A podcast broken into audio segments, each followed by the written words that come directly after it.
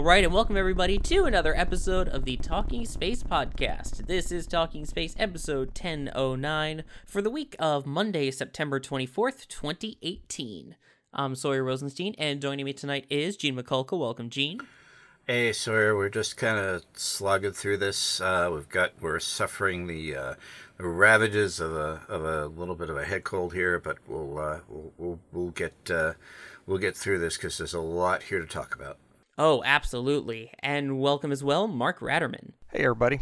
Glad to have you back with us. The last one, we, Gene and I were so excited after the Parker Solar Probe launch that the two of us just said, we're going to get on right after launch. We're going to record these next two special parts. And we just got those episodes done and recorded, and we're very proud of them. And we hope you'll get a chance to go back and listen to them on our coverage at the press site of the launch of the Parker Solar Probe. And don't forget, part three will be coming out after this episode. But we haven't done a news episode in quite a while, and there's a lot of space news to get to. But before we do that, we also do want to mention that Kat Robinson will be joining us very shortly, and she will have some special content the next time she joins us, as she is currently in Bremen, Germany for the 2018 International Astronautical Congress, or IAC. So we have some great stuff coming from that in a few episodes. But for now, let's start off with our launch roundup, and we'll begin with SpaceX. Uh, so, since we've been gone, SpaceX has had a few big things going on, and we'll get to their large announcement coming up. But let's start with the first launch that already happened that was Telstar 18V or 18 Vantage. That launched from Space Launch Complex 40 in Cape Canaveral, Florida, back on September 10th at 12:45 a.m delivering successfully the communication satellite into a geostationary orbit. Why am I mentioning this? No reason. It's kind of a normal launch, which that's the great thing about SpaceX right now is all their launches seem pretty routine. It's just oh, another launch, another success, another successful booster landing, you know, on of course I still love you, the barge floating in the ocean. Which good for them for making it something so crazy seems so mundane. Yeah, Sawyer, they're really starting to get into a good cadence, and and they're starting to get. I think they're starting to get confidence in their systems, confidence in their their the way they're doing stuff, and uh, it's it's showing. And uh, uh, you know, so they've got a good launch cadence going. They're going to be giving people a good run for their money next year, I think, and uh, there will be definitely one of the uh, launch service providers to be dealt with in the future. Uh, if, if if they stay within you know that that parameter you know trying to satisfy customers trying to go ahead and make sure you know they get uh, you know they're, they're going to be like you know when it absolutely positively has to be there you know it has to be in low earth orbit you know they're going to be get, getting to be that kind of company and uh, uh, you know, hats off to them. Um, if if they keep this cadence up, they're going to be. Uh, you know, uh, it's not the number of launches; it's the number of successes you got under your belt, and uh, they're really starting to make this, you know, look embarrassingly easy, and it's not by any stretch of the imagination. Yeah, and the good news is is that their number of launches and their number of successes are growing concurrently. That's the big thing. Is that not only are they launching more, but all of them have been successful so far this year knock on wood. Yeah, exactly. But, and again, I mean, when you and I were at the Parker Solar Probe launch, we were eating lunch, and just in comes a Falcon 9 booster that had landed a few days before, and all the people that were at the restaurant were just like, oh, another SpaceX booster. When did that one go off? Yeah, and exactly. For them, it was no big deal. You know, they see it all the time, whereas we're like, my God, that's a SpaceX first stage booster coming in on a barge that was, you know, in space two days ago. That that thing's got had a had an interesting pedigree, if I'm not not mistaken, sir. That was one of the the first. Uh, that was actually, I think, the first time that that. Uh, that particular booster had been reused. Right, that that had flown twice, and now that they've got the Block Five boosters, which are all reusable and are all meant to be a quick turnaround, it's going to be a whole nother deal. Because again, those landing legs fold up. While they have not been able to successfully refold them to fly them again yet, they're working on it, and once they can just fold the legs up and just send it down the road for some touch ups, they're going to be flying those, you know, each of those boosters will be flying, you know, a month, two months after its first flight. Though we should mention also their next launch is currently scheduled for October 6th at 7:22 p.m. Pacific time, 10:22 p.m. Eastern time, and then add time for that for GMT because I, I, apologize. I'm still terrible with it after 10 seasons. um, but that will be out of Vandenberg Air Force Base, and that is expected to be the first West Coast RTLS mission, meaning that it will launch SAOCOM 9 as planned into orbit in the first stage, instead of landing on the West Coast barge, known by Just Read the Instructions, it will actually be landing back at Vandenberg Air Force Base. Now, this took a little coordination because there was original airspace concerns and things like that, and pollution and noise, but they have gotten the okay, and they will be landing that booster back at Vandenberg Air Force Base, supposedly on this upcoming launch. That is going to be very interesting to see if they can pull that one off. Uh, and uh, I'm I have no doubt they're going to be able to pull it, but uh, it'll be a first and uh, a first for the company, a first I think the first period actually. Yeah, and the other interesting thing is the last big SpaceX West Coast night launch, it had this amazing streak coming out the back that people all the way in Los Angeles could see, and in Arizona and all over the place, and people thought it was aliens or oh, something yeah. crazy. I remember that. Imagine what happens when you've got the second stage doing this beautiful plume with its cloud, and then a whole first stage returning too. So people of LA do not freak out. Oh, they will. Trust me. There'll be UF. Oh, there'll be calls about UFOs and things like that. I guarantee it. But just do wait. We'll have to see. But yeah. Uh, so that is set for October sixth, and obviously, best of luck on that. So speaking of Vandenberg Air Force Base, uh, they had another big milestone launch back on September 15th, 2018, and that is of the IceSat 2 mission. That mission will help to observe the ice sheet elevation and sea ice thickness, and basically help kind of understand where all the ice levels are at uh, on our planet as it continues to change and evolve, and as climate continues to change. And uh, that mission, not only very important for studying the ice of the planet, but also caps off an amazing history for the Delta II, as that was the final flight of the Delta II rocket. Yeah, yeah. So the uh, only instrument that IceSat 2 is carrying is called the uh, Advanced Topographic Laser Altimeter System, or ATLAS. It's uh, essentially a laser that is going to be going ahead and measuring the, uh, the, the surface of the Earth, essentially, and measuring the ice and, and so on, as you mentioned. But it's also going to be doing other things with, with the Earth's surface as well. Um, there are some vegetation levels that it's going to be able to take a look at. It will also indeed be looking at the Greenland and Antarctic ice sheets, um, but it will also be doing some other other land uh, uh, analyses as it goes on. Total weight of the spacecraft is about 3,483 pounds. It can generate about 1,374 watts, and the mission lifetime is expected to be about this is the, the standard mission lifetime, uh, is expected to be about three years, although the spacecraft does have on board enough fuel to last for about seven years. So if, if every if the spacecraft is healthy and and things are, are working well with it, it will be operating probably through you know through those seven years. IceSat 2 is also a replacement for uh, the original IceSat mission, which was launched back on two, in 2003 and was operated t- through uh, through 2009. So this is a follow up mission to that. Uh, to go ahead, Sawyer, and, and talk a little bit more about. Uh, yeah, this was the final Del- Delta Two launch, unfortunately, after 30 years. Uh, its first launch was back uh, on Valentine's Day of 1989. It uh, it was used for about 155 launches in total, and it had a, a quite a good career with uh, both with uh, with NASA and uh, and other uh, other uses and other uh, you know including the military and, and I believe it also had its share of uh, it, it maybe not under United Launch Alliance but I believe it had on its share of commercial launches too.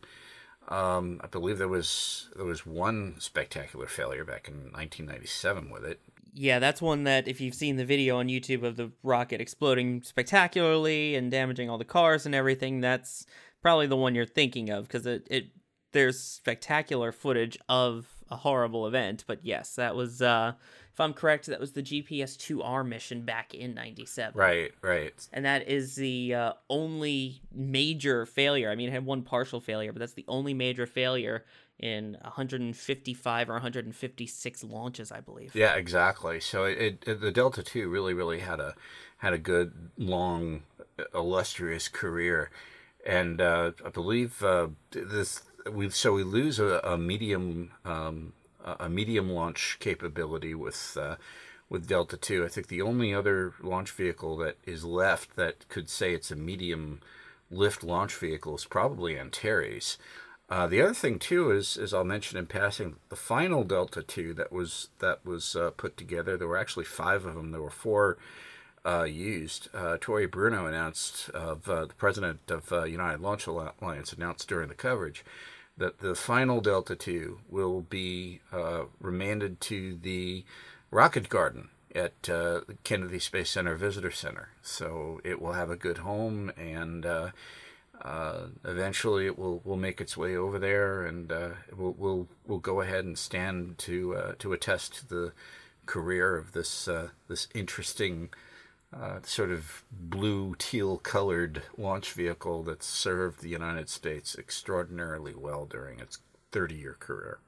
Oh, absolutely. And it's going to be standing among some of the older Atlas rockets, uh, an Apollo uh, Saturn 1B that's currently undergoing repairs, but uh, it's it's going to stand out dramatically among that rocket garden that's already there. And the nice thing is, anyone in the public that pays to enter the Kennedy Space Center can see it, no additional fee. And uh, I'm sure the next time, Gene, you and I are down for a launch, we'll head on over to the visitor center and see it once it's up. Oh yeah, cameras at the ready. I believe Sawyer too. They're going to put it next to it's one of its cousins, the uh, the Thor rocket that's standing there there now. So it uh, it's kind of fitting that Delta uh, Delta Two will, will, will, stand next to uh, its its good buddy Thor there. Yes, Delta and Thor have a uh, a very close relationship to each other. Yep. So that'll be very nice. And uh, I should point out that one of the first ever launches of a certain version. You know, there's different versions of each rocket.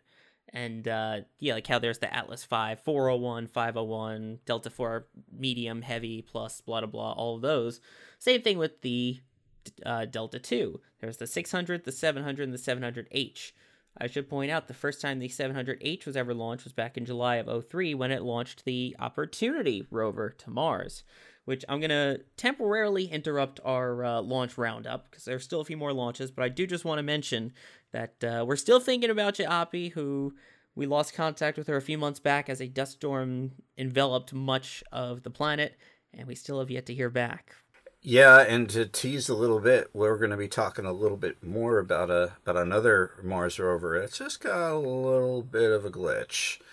Uh, the Curiosity rover also has a little bit of a com problem that was announced uh, back on September 19th. Uh, apparently, they're having is, is a little bit of a memory issue. Uh, the rover is having some problems sending back data, and essentially, this is this is stored engineering and science data uh, that that is you know obviously stored on the on on the on the spacecraft. Um, the uh, engineering data is good to have because it basically tells you about the health of the rover and but I and I don't need to tell you that we do need the science on board. Um, I want to go ahead and stress that the rover is in good shape.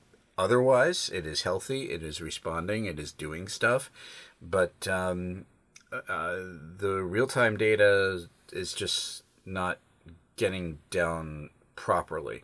And it's not a huge deal. If worst comes to very worst, they could go ahead and, and go to the backup computer and, and have the backup computer kind of do do things. Um, this is something they're trying to psych out. They're going to go ahead. And the engineers are working the problem, and we'll just sit tight and hopefully they'll they'll be able to psych out the, the primary computer. If if worst comes to very worst, they'll put the backup computer in the driver's seat.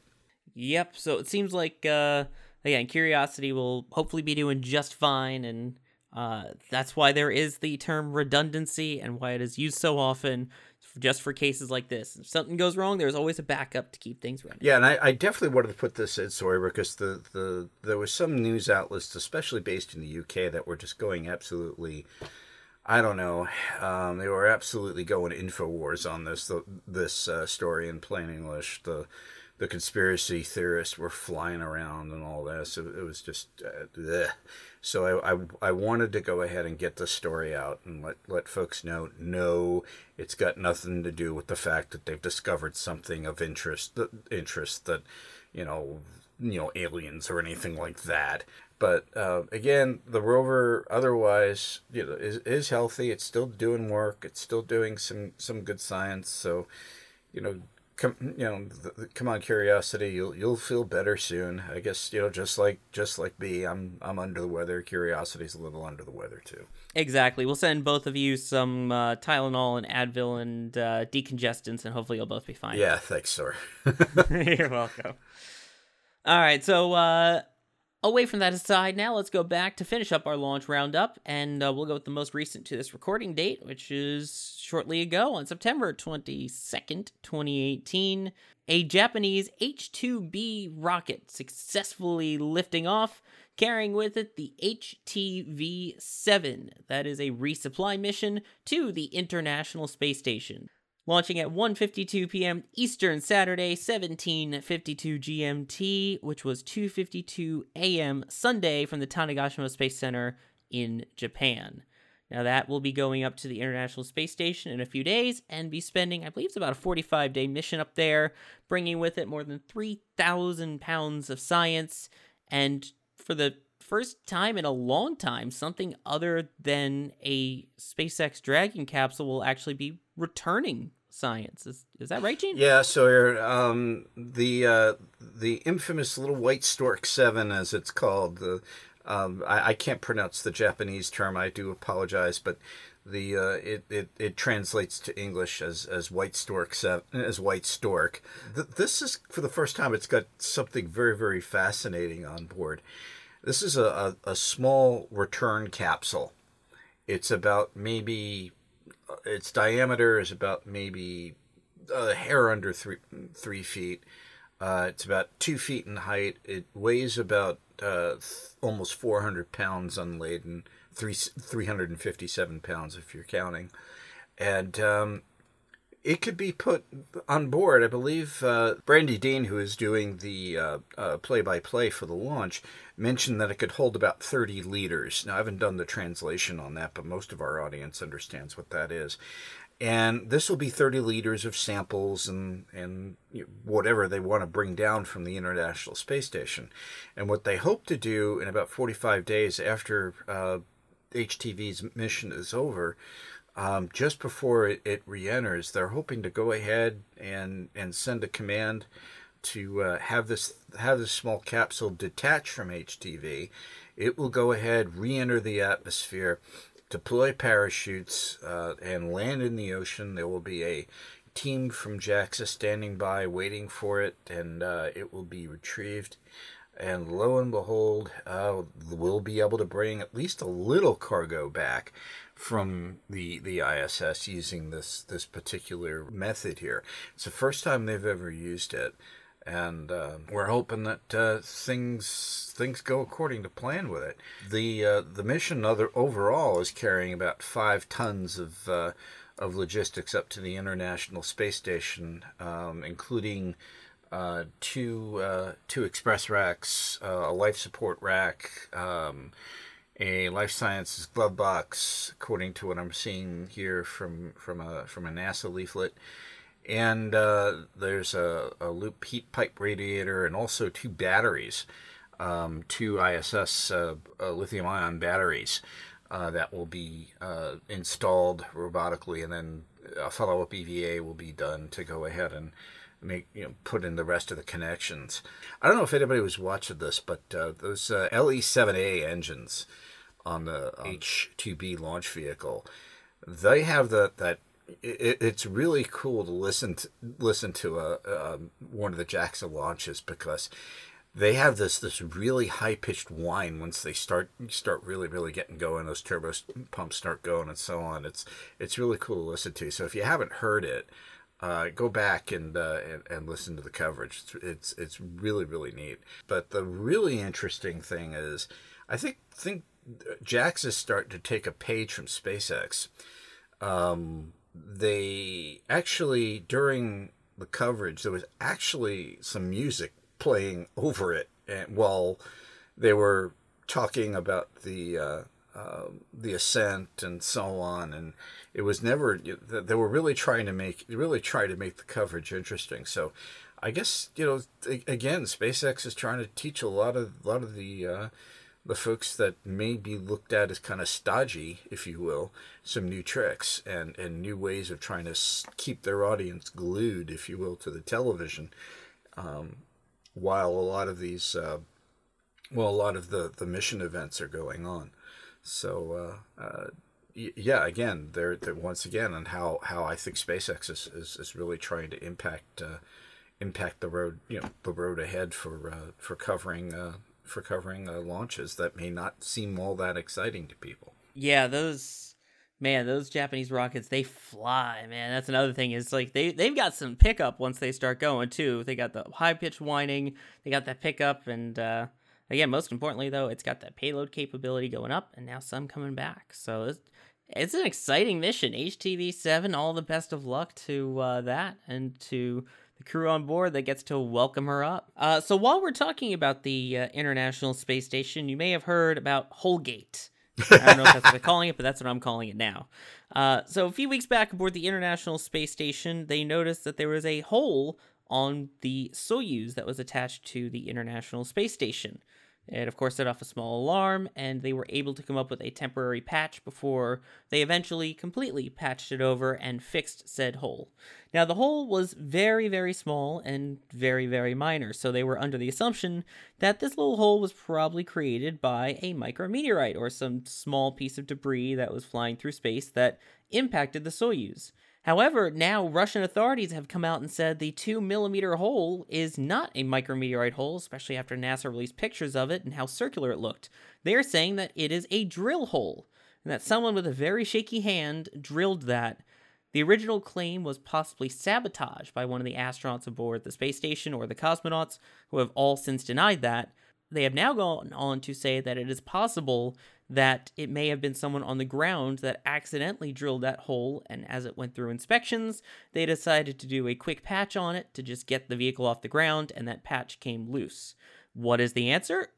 We don't know, and that's what they're still investigating. But the most important part is, is that the crew on board is safe, and that this is a portion of the Soyuz that does not have crew in it once it re enters. But regardless, a drilled hole on a piece that's going on the space station could have ended catastrophically, no matter how small. Yeah, so to add a little bit more context to what you were saying, this I believe was found in mid-August. It was towards the towards the end of August. Right. Yes. Okay. Um, what had occurred, I believe, and, and it occurred like at uh, the first readings of something going out wrong occurred during the crew's sleep period. This was about maybe seven thirty uh, in the evening local time uh, at the uh, Mission Operations Control Center in, in Houston. They collaborated on the line with Korolev, the Russian Mission Control Center there, and uh, the other control centers around the world. And they said, Well, is it something? Do we need to wake up the crew at this point? And they said, mm, No, the, the, there is a leak, but it, it's nothing too serious. Let them sleep and we'll address it in the morning, you know, when they wake up in the morning. The reason why that's important was that when I first started following the story, uh, a lot of there was a lot of hullabaloo in, in, in the press saying, "Oh my God, the, the the crew's in danger" and all this other stuff. No, they weren't in any danger initially, but they it but yeah, you don't want a leak. You don't want an atmosphere leak. So uh, they woke up.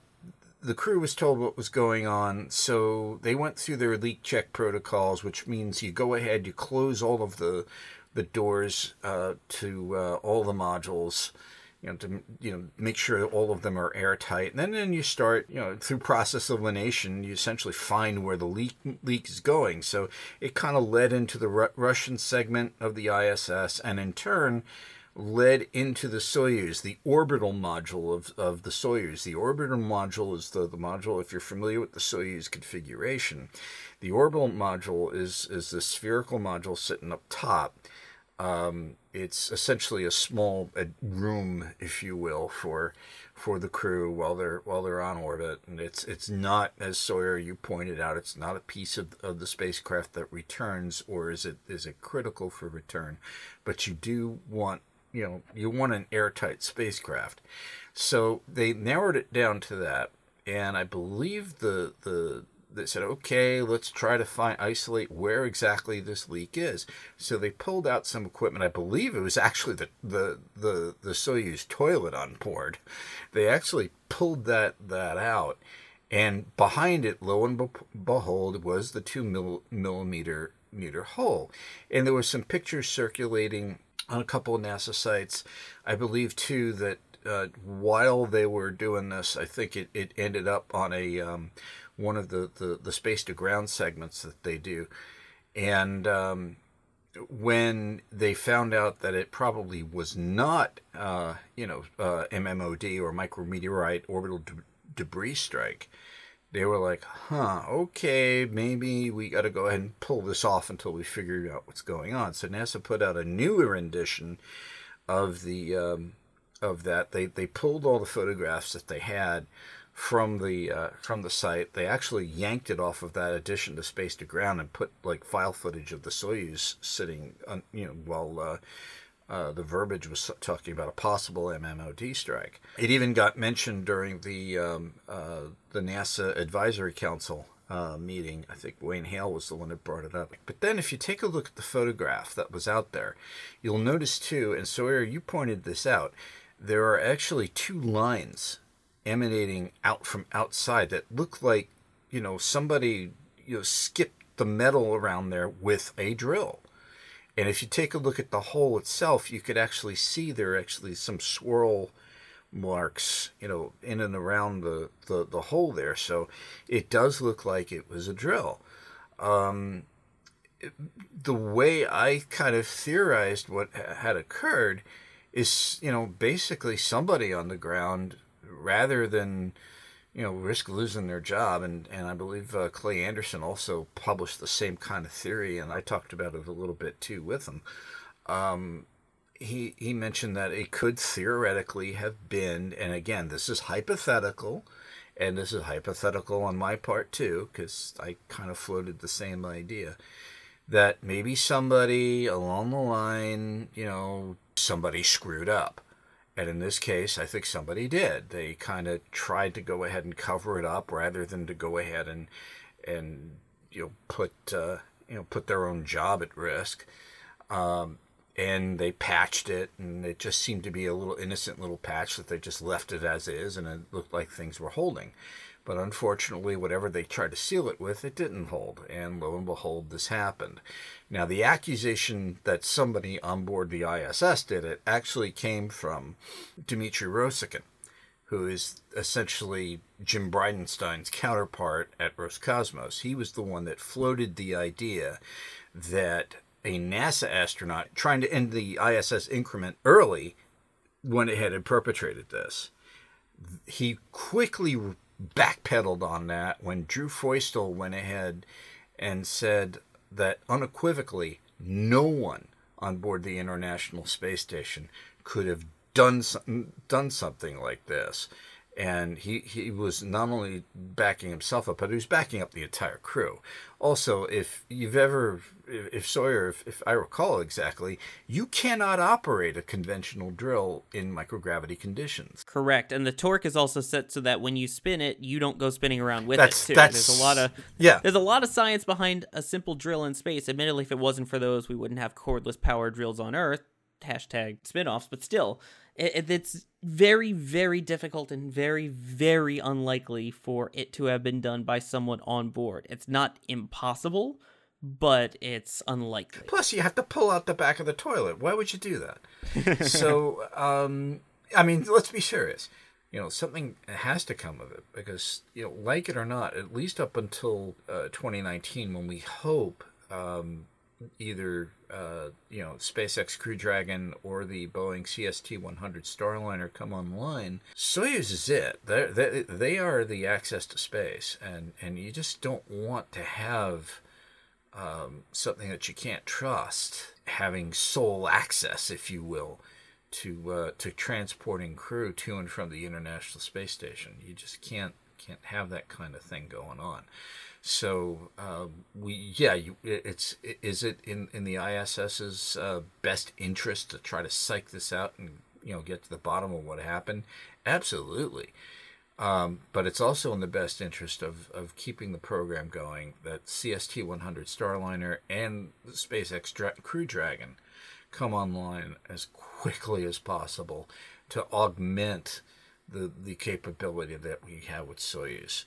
And uh, it, it's just going to be good for the program all the way around. So I'm, I'm looking forward to us getting back into business again and getting you know U.S. crew and uh, off of the ground here from U.S. soil, but I'm also looking forward to having two dependable spacecraft eh, complete with new modern technology to get us to and from the ISS. I don't want to lose faith in Soyuz. It's the only ride in town right now, but you know when you have stuff like this happen, kind of puts things into in, into question a little bit, and you can't put your only access into question.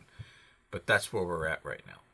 So again, go SpaceX, go Boeing, please, by all means necessary. Exactly. And again, safety is always number one.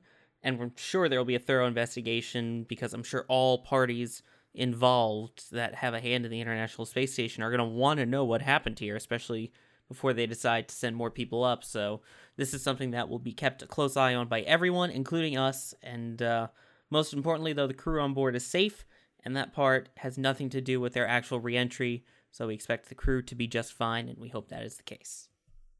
All right, uh, so continuing along now, we do have another awesome mission to mention, and that is Hayabusa 2, which you may remember the first Hayabusa 1 that visited an asteroid. Well, Hayabusa 2 has now created history. It has sent a small lander that has now landed on an asteroid. That's right, for the first time, too, the Minerva rovers captured pictures of asteroid Ryugu and taken photos of the surface and sent them back in some stunning new science. There was some spectacular images coming back. One of them was a sort of a blurred image of the uh, of the spacecraft uh, of Hayabusa 2 itself as the uh, the small little Minerva landers went ahead and made the attempt. Uh, and then you know here they were hopping around the uh, the surface later on. Um, this is a big deal, and the idea is to try to go ahead and take readings of the of the surface, try to figure out what this thing is actually made of. And I'll tell you the other thing about this is that there's another team that was watching us really, really close, and I could tell tell you right now that was the NASA's OSIRIS REx team. So I'm I'm, I'm sure. Uh, uh, Dante Lauretta was watching this also with uh, with with uh, great interest as well, um, because in December OSIRIS REx goes in orbit around the asteroid Bennu in search of its own uh, site to pick up uh, some material from the surface of that asteroid and send it back here to Earth. So uh, one of the first things that mission is going to do is to go in orbit around the asteroid, try to find a, a good spot to go ahead and, and grab some, some samples from, and then uh, vacuum up some of the, the, the soil samples, and then take the whole compartment, if you will, and put it into a, a small um, a small capsule that will be returned to us, I believe, around, I want to say around the same time, October 23rd, 24th, something like that, either 2023 or 2024. Um, so we're trying to learn more about these low flying rocks that are around us. And yeah, there is a slight threat from asteroid Bennu. Um, coming up sometime in, you know, they're talking about the 22nd century, mind you. Uh, so it's not something that, that you know you and I have to lose sleep over. But yeah, you want to make sure that let's find out what this thing is doing because there's a possible close shave coming for, from uh, from Bennu here. So we want to make sure that if we need to deflect it for any reason, we know how to do it and we know what this asteroid is made of. So uh, um, yeah, I, we're learning more, more and more about these asteroids too. Not just for mining purposes, but also these things are kind of um, geologic. Uh, time capsules, if they, if you will. These things are. Um, you have to go ahead and, and look at them from that aspect. So you want to go ahead and learn all you can from there because they hold secrets to the early formation of our solar system. So uh, in that aspect too, it's a it's a pure science mission as well. So hats off, congratulations to to the Japanese space agency JAXA. They've got two, you know, they're two for two this week. They've got both the successful launch of uh, HTV7 and now they could put into their quiver the successful landing of the uh, Minerva rovers that are right now bouncing around the, the surface of uh, of an asteroid. So humanity, you you you done good this week. Congratulations.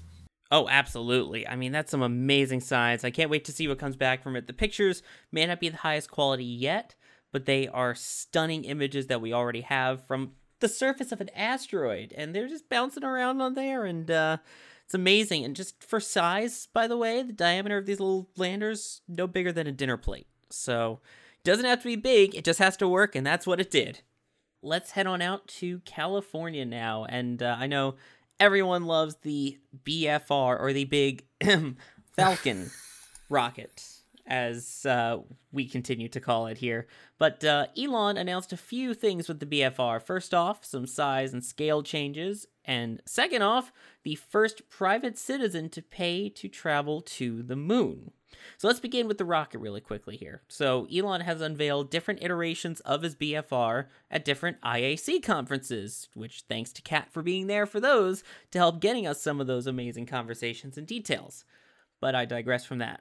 So, in his announcement this past week, uh, he announced that the new rocket will stand 378 feet or 118 meters tall at launch. It will be completely reusable. I should point out that's about 11% taller than it used to be. Uh, the length of the spaceship, the BFS, as it's sometimes being called, the Big Falcon spaceship, uh, has gone up from 157 feet to 180 feet. That's 48 to 55 meters.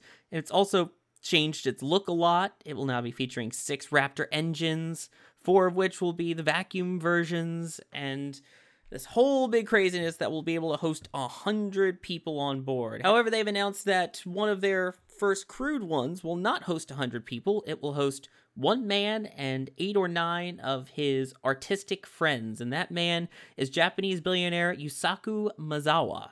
He has purchased the tickets to fly around the moon. Now, Elon has said that there will be plenty of unmanned tests first, but that once those are all completed, Maezawa and his friends will be going around the moon as soon as 2023, pending smooth development. Hashtag Elon time. But it's, uh, this is pretty ballsy, if I may say so, and keep our clean rating on iTunes, to be able to bring a, you know, to introduce this new rocket that hasn't flown yet, but to say, hey, we're going to let this person buy a ride on it and take him around the moon. Yeah, Sawyer, I, I sat there and listened to this. I, I, I was trying to keep an open mind, but not so open that my brains fell out on the floor. Maezawa came on, you know, kind of stealing the Kennedy line, saying, I choose to go to the moon, and did his introductory, you know, about me and so on, saying that he used to be a skateboarder over in Santa Monica and all this. And, um, he went ahead and uh, discussed his, his company and to I'm going through my notes from from that from that evening on September 17th when all this was announced. He thought how going to the moon and I just knew this was going to be in this woodpile sooner or later. He thought about how going to the moon could contribute to world peace. And I'm like, yeah, I knew that was coming. Um, but um, the what he's trying to do is he's he, he's he's a, a frustrated artist apparently in his own right, and he's trying to go ahead and and produce art, if you will, that will get more and more interest in spaceflight and so on. Now he himself has invested untold an, an undisclosed amount of money in this project. When you say you're going to go ahead, you're going to build a launch vehicle and a uh, a crewed launch vehicle plus a large booster, okay, that is the large booster has to go ahead and be powerful enough, maybe not on this first launch, but powerful enough to go ahead and lo- loft the entire stack plus 100 people inside a spacecraft. And you're going to do all of this by 2023 as you as you pointed out Sawyer that's 2023 Elon time and that this whole project is going to cost and and Musk kind of put the price tag in total at about 5 billion dollars. He doesn't expect it. He says it's not going to be lower than 2 billion dollars and it's not going to be higher overall than 10 if i'm not mistaken. He mentioned that figure during the during the, the conference too. But i'm sitting here and i'm and i'm, I'm like this is going to go way beyond that. Um, and I'm wondering where he's going to get the money for all of this. Now, he says it's from uh, the residuals from, you know, launching commercial crew, uh, the, the, and the, and the cargo missions from NASA, and the, he's hoping to make a profit from the, uh, commercial missions that he's flying, you know, launching satellites and, and something like that. I do know that the Air Force is very much interested in the Raptor engine, and they may be investing in that a little bit, but um, that's just not going to cover it. Um, he's going to need a lot more as far as an investment in this. I've been told by some of the, the SpaceX faithful that there are people clamoring, banging down the doors over in over at Hawthorne to invest and I'm sitting there, okay, where are these people? Is that going on behind the scenes? How come we don't hear about it? Because if I were somebody like this, I would say, yeah, I'm investing in this. No, I'm not going to tell you about the about the amount, but I would wear it like a like a badge of courage, if you will. And first, I I don't see 2023. Period. Um, heck, I don't even see 2025. Um, I'm more thinking really, really toward the end of the decade, if that, um, for this entire for this entire mission to, to, to come to uh, to flour- flourish, if you will. So I think Mr. Maezawa is going to be waiting uh, waiting some time for uh, for his seat to materialize, along with these seven or eight individuals that he's going to going to bring along with him, or should I say, these seven or eight artists that he's going to bring along with him. Mark Sawyer, I don't know what your feelings are are on this one, but um, my thought is again, I don't see this thing happening at 2023. I don't see this happening 2025. Heck, because of the money that may be available, I don't see this happening until until much later in in this particular decade. Sawyer, are, are we are we kind of looking at the uh, the space version of the spruce goose here, or, or, or what?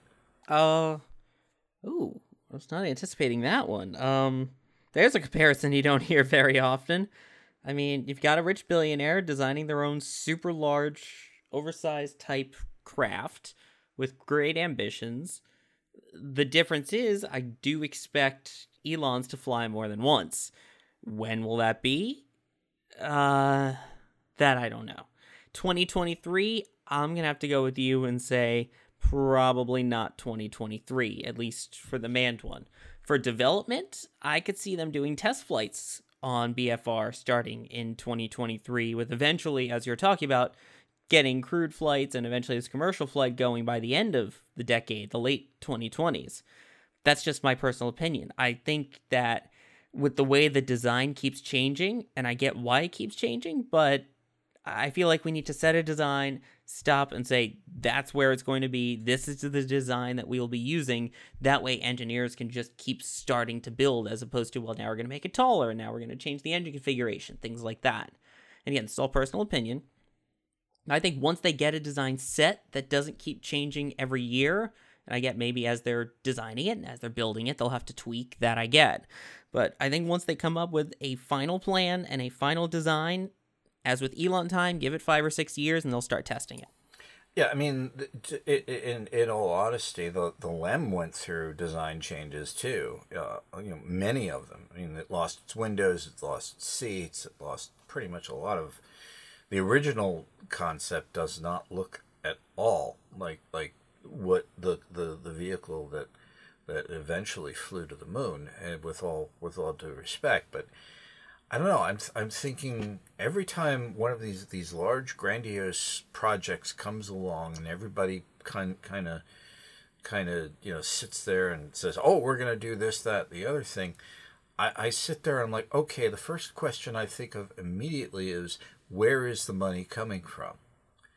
And I that's where I don't think a lot of these timelines are going to happen. Y'all want to hear from me? I've been quiet for a while. By all, yeah, Oh, we oh, Mark, we wanna want hear you to from you. dive in. Yeah, I'm sorry. I, I I've been yawning mostly because this whole topic is of um, I don't know. It, let me put it this way: if any taxpayer money goes into this, I'll be offended.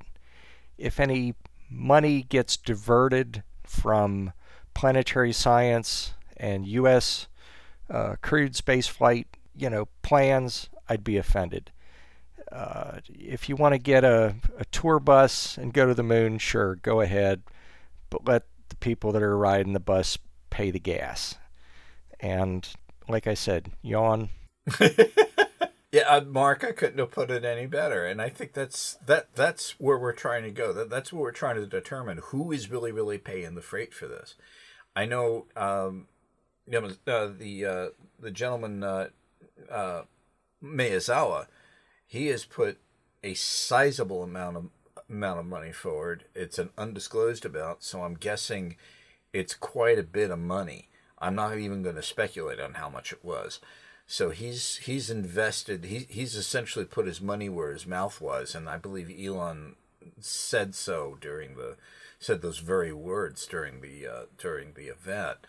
Um, and he also said too, this is going to be a, a dangerous undertaking. You know, it's, it's never been tried. It's never been done before, as far as far as privately is concerned. So it's not going to be a walk in the park. So I say that with anybody. Where is the money going to come from to pay for this?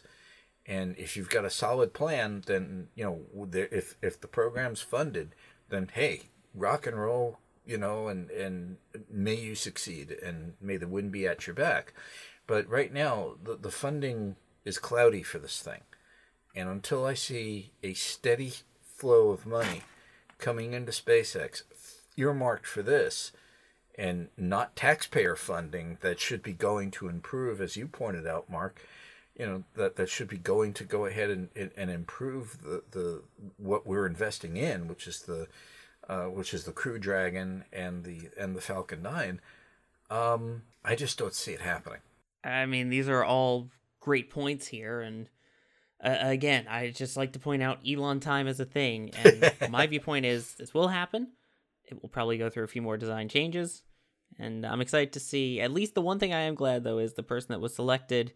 Uh, however much they spent on it, at least they're choosing to take artists along and not make this just a solo flight, but an opportunity to bring along some other people to from different art mediums to experience the beauty of it and the difference of it and uh, to hashtag dear moon. So I, I think that part at least is nice. And you know we'll, we'll see what actually happens with the mission itself so yeah but uh, of course we want to know what you think. Uh, obviously it's been a major topic been covered nationally and internationally by all the major networks too and this is just our personal analysis of it. I know many of you can feel free to email us and call us spacex haters but uh, if you have genuine opinions on it and uh, what you think is going to happen time frame what you think of the design all of this feel free to shoot us a message. Mailbag at talkingspaceonline.com you can tweet us at talking space we are also talking space on Facebook and Google Plus. And I'm really interested to hear what you guys think, what you figure out for time frame, and uh, just your thoughts on the whole mission and the evolution of BFR. So before we go now, uh, I always love these stories. Mark, you always come in with these unique stories that you're never going to find anywhere else that always just intrigue. I don't know how you do it, but uh, now for this one, I know a lot of people have heard of the planes like NASA 905 that used to carry the space shuttles, but Mark, you got a chance to see NASA 502. What? Tell us a little bit about what that is. Well, um, I'm going to first start off with telling you some of the main topics that I'm going to elaborate on Hurricane Florence, the FAA Gainesville, Florida, NASA, United States Air Force. So, back to the beginning here. Uh, went into work uh, Tuesday morning this past week, and what do I see on the ramp across from our office, which is the General Aviation fixed base operator side of the airport? I see a beautiful blue and white aircraft, and I go, "Wow, that's a looks that's a government plane. What's that on the tail? Oh, that says NASA. What? I've never seen, you know, that particular NASA aircraft. And I thought, what is it? So I got the tail number and I did some digging. And uh, a few days later, I went out and talked to the crew uh, that was getting ready to go fly. And I'll tell you more about that in a minute. But back to Hurricane Florence. Hurricane Florence, as we record tonight, Sunday night, uh, Associated Press has a story out a few minutes ago. Says Florence the week after, thousands brace for more flooding. And that is exactly what this aircraft was at Gainesville, Florida to uh, support. NASA sent one of their aircraft from the NASA Airborne Science Program to Gainesville, Florida for the week. The Airborne Science Program uh, it's within the Earth Science Division of NASA and it's responsible for providing aircraft systems that further science and advance the use of satellite data. The aircraft that I saw is a NASA C 20A, which is the military designation, hence the, my mention of the Air Force. It's a Gulfstream 3, which is a business jet structurally modified, instrumented by the NASA Armstrong Flight Research Center, and it serves as a multi-role cooperative research platform for Earth Science community, variety of flight research customers. Uh, this particular aircraft carries the military designation C-20A, was obtained from the United States Air Force in 2003. NASA 502 can support a single science flight of up to approximately six flight hours. In, dash, in addition, NASA 502 can also support two science flights a day and one day up to nine hours total flight time with one ground crew. Its uh, owner operator, of course, is NASA Armstrong Flight Research Center. Um, hurricane Florence, back to the hurricane. Their storm surge and heavy inland uh, rainfall is going to impact the coastal barrier islands. They expect, and of course, we have seen it produce widespread river and flash flooding. It's challenging to observe this through optical remote sensing due to cloud cover vegetation. There's a synthetic aperture radar uh, that can be used to make observations, but the publicly available wavelengths for that are often obscured by vegetation. So it's important in the urban suburban interface where this vegetation obscures the impacts to people in their communities. People in communities, real lives, real people. Streamflow models provide some insights into the flood extent through st- stream gauges or water level gauges, depth grids, and other outputs. This uh, here's an acronym that I hadn't run into before in combination UAVSAR Uninhabited Aerial Vehicle Synthetic Aperture Radar. This UAVSAR, which was a pod on the C 20A, it provides a unique opportunity to map actual floodwater extent to provide number one, validation to physical models, two, opportunities to improve those models, three, new data sets in a challenging, complex terrain, vegetation, where flood monitoring from the SAR needs continuous improvement. So they, they get to improve their science by doing the science. And it has near real time and reduced latency. In other words, the imagery that they get from the flight is available immediately for the parties that can can benefit from it. Now, the first day I went out and talked to one of the crew, um, the gentleman told me that they can measure flood waters to a two centimeter accuracy. Two centimeters is less than one inch for us U.S. folk. So they can measure floodwaters. Um, this UAV SAR is a joint project developed between the Jet Propulsion Laboratory and the Armstrong Flight Research Center. It's been flight validated or is being flight validated in this Gulfstream C-20A. It's a specially designed pod. It's going to be interoperable with manned and unmanned aircraft. In the C-20A, which is the military version of the Gulfstream, it provides a platform not only to test and evaluate the new radar, but it's also used to gather data for geological studies. Now, the crew told me that they've also used it to measure ground level changes as a result of earthquakes. And he mentioned again that same two centimeter uh, measurement accuracy. I got to see inside the aircraft. It's a, a good sized business jet, which I have very little uh, familiarization with because I'm a ground guy, I'm not an aircraft guy. Uh, they have seats for 10 crew when they're relocating across the country or across the world. They had two equipment racks in there. One rack was a, a rack that would be about uh, chest high, roughly, if you were standing in front of it. Uh, and that rack had the equipment to operate the radar.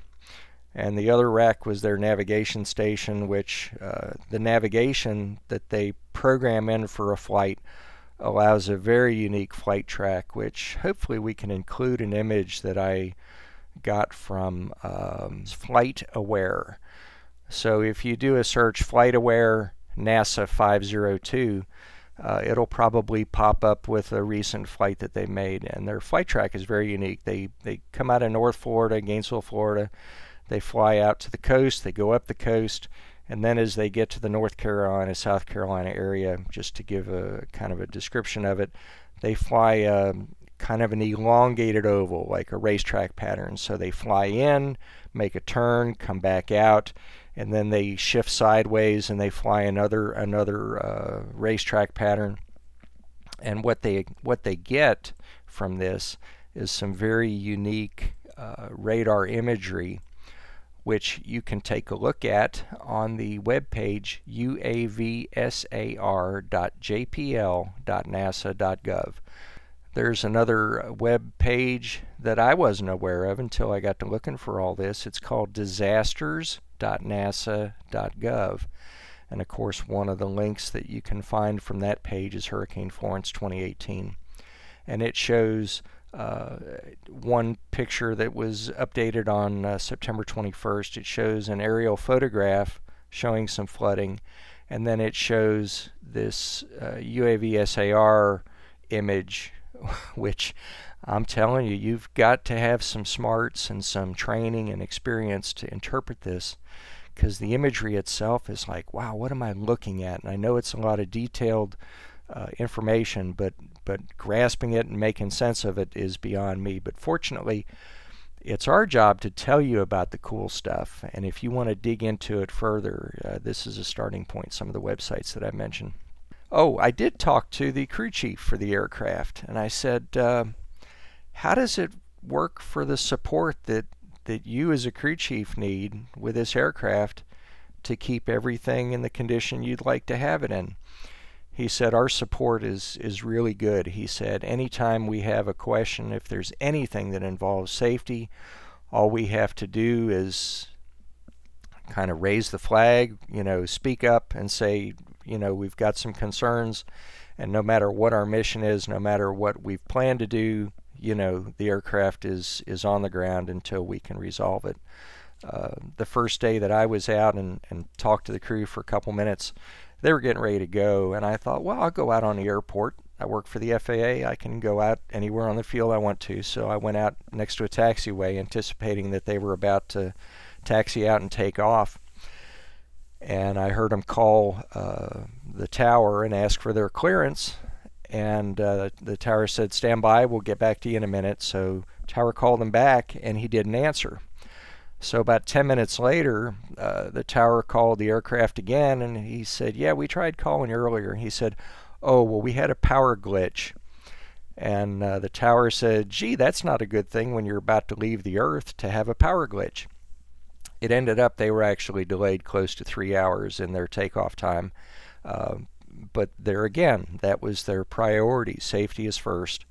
So uh, they were late getting night getting out to fly. They did fly. They got some good science from it.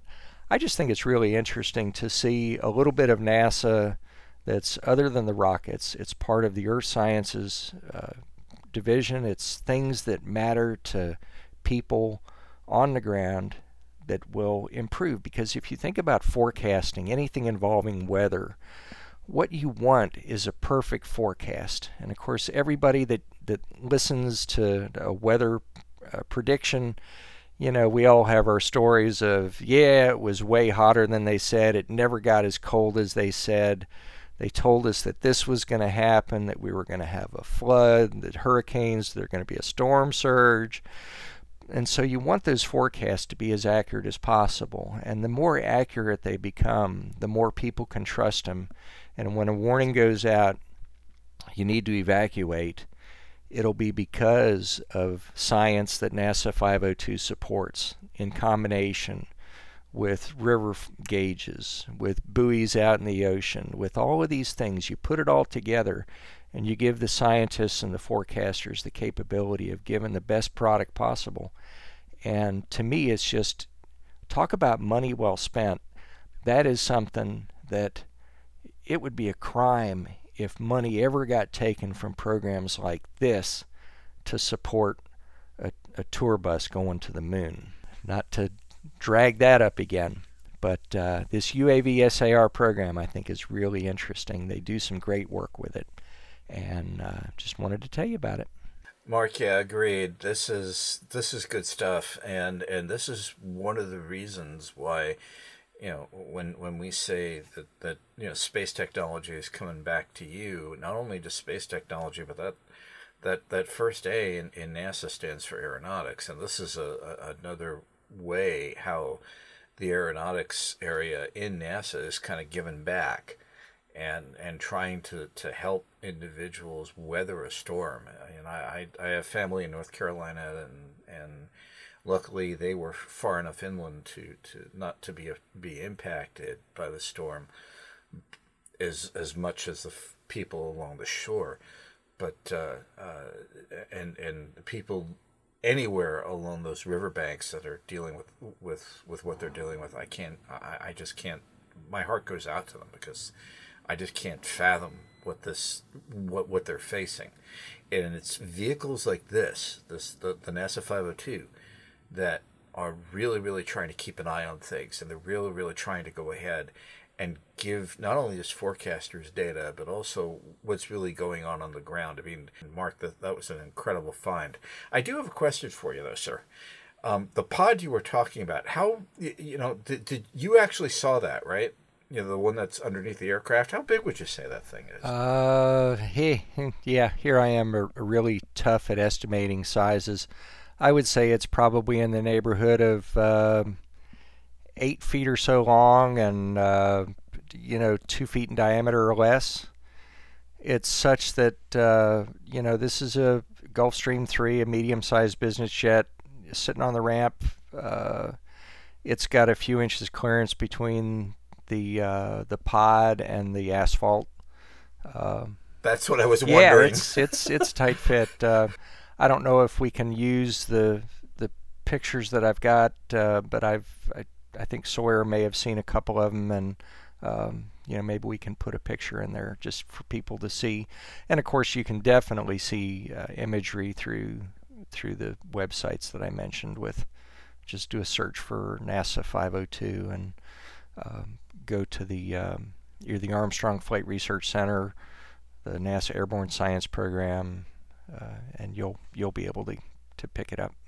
Oh yeah, it's a and it's a beautiful plane, and it seems like it's just this fancy private jet. And then you've got some great photos just inside of how they've decked it all out for science and the external instruments on it, and just the great work that it's doing. And again, who would think that it would be flying in and out of Gainesville, Florida, where you happen to be working to uh, head up to the Carolinas? Talk about you know bizarre, yeah, but yeah, awesome. it's uh, it's kind of I I'm one of the lucky guys. Hey, I I get to go to work. Uh, I get to see airplanes that I still look at and hear hear one overhead and go, "Gee, what's that? Wow, that's a pretty airplane." And you know, I I love it, love it. That's awesome. We love when you get to share that with us like this, Mark. So thank you so much. Indeed, thanks a lot, Mark. This was this was fascinating. And with that, I think that's the perfect place to end this episode on such a fantastic story. So I'd like to thank everyone who joined us here tonight. Thank you for joining us, Gene Mikulka. Thank you, Sawyer. And again, um, we we missed a bit of a a, a landmark for uh, for our, our our little engine that could here um, back in. Uh, you are yeah, right. back in um, uh, I guess it was the first week of, uh, of September. We were uh, we turned officially nine years old. On 09, 09, 09 was our start date, and now we are 09. Yes, exactly. And um, to celebrate that too, we, we ended up on uh, on iHeartRadio. So uh, if you're you're trying to download us uh, there, you can now. Uh, of course, we've been on TuneIn for a while, and uh, of course, we're on Google Play, iTunes. Again, thank you everybody for keeping this little engine that could on track and on and going on because because of you, we continue to do this and uh, uh, because of you that that you have an interest in space and space flight, we'll continue to do this. And as long as you continue to down us, download us, we'll we'll continue to be here. So, again, folks, thanks a whole bunch for being over here for. Uh, for our, our ninth year and for year 10 boy do we have some stuff in mind but we're not we're, we're still in the planning stages i don't want to spoil it Oh, absolutely. Yes. Thank you to everyone who has listened to us, whether this be your first episode, your first year with us, or whether you've been with us since September 9th, 2009, when we first came out, or any point in between. Our shuttle launch coverage is live. We. We have been very fortunate these last nine years and these last 10 seasons to have been able to do so much and bring it all to you. And starting January 1st, 2019, Talking Space will begin its 10 year celebration and a celebration that will be indeed. So we hope that you will all join us all the way through the rest of this year too, because we still have some more great stuff coming. And then, but again, Gene, thank you for joining us and thank you for being a part of this.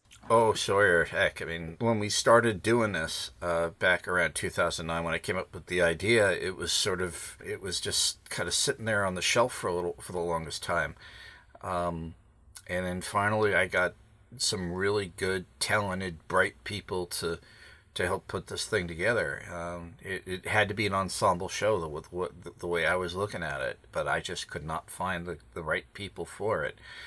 So it kind of sat there on the shelf from about maybe 2006 through 2009. And then I got absolutely blessed with, with a group of individuals that came together on this thing and uh, we we kind of put our heads together and and developed a show that uh, we would want to listen to, and I hope uh, hope the the audience continues to support us. So again, um, thanks a whole bunch. I hope we're we're we're we're doing a good job by you guys, and I hope. Uh, uh, you know, we'll continue to, to churn out some quality content, but you know, gang, I couldn't do it without what you, Mark, Kat, anybody else that's made a con- contribution to this thing, I, I, it just wouldn't be possible. Exactly, and I just realized everyone who's on here for our ninth anniversary show was here on episode 101, or I think at that point we didn't even have a season for it. It was just zero zero. We didn't have a name for the show yet. To be honest, that is true. We weren't called Talking Space until our third right, episode, so... which was about this week because then we were weekly before we came bi-weekly. So yes, um, but thank you as well for joining us all the way since episode one, Mark Ratterman. Here today, gone today. Uh, nah, it's good to be here. I appreciate uh, especially the work that that Gene, you, and Sawyer put into this. You do an awesome job. I'm glad to be a part of it. We are honored to have you be a part of it. You add such uniqueness and some great stories. Like again, like who'd have thought that where you're working, a NASA plane would just fly in and we'd get a whole awesome story about the work NASA Armstrong is doing with hurricanes? I mean, it's fantastic. It's so unique, and thank you. Next episode, we hope you will stay with us for next episode. It is not a news episode, but it is, I believe, a world exclusive. As we kind of teased at the end of uh, episode 1008, uh, we got an exclusive question and answer session with a group of maybe about 50 people uh, with the one and only Eugene Parker, for which the Parker Solar Probe was named, and who discovered solar winds and things like that. It was a surprise 45-minute Q&A. NASA Television has aired segments of it, but nobody, I believe, besides those that were in that room, have heard it in its entirety until now. That will be recorded forever, maybe not live streamed, but we will have the entire recording of that with some of our own additional commentary coming up next week. And following that, Again, as we mentioned at the beginning, Kat Robinson is at the IAC 2018, and she will be getting some amazing stuff for us there. So stay with us. We still have amazing things coming, and it's not even our 10th year yet, and we're getting that much closer to it. But thank you for joining us tonight. And until next time, as always, have a great day, night, evening, or whatever it may be, where you are.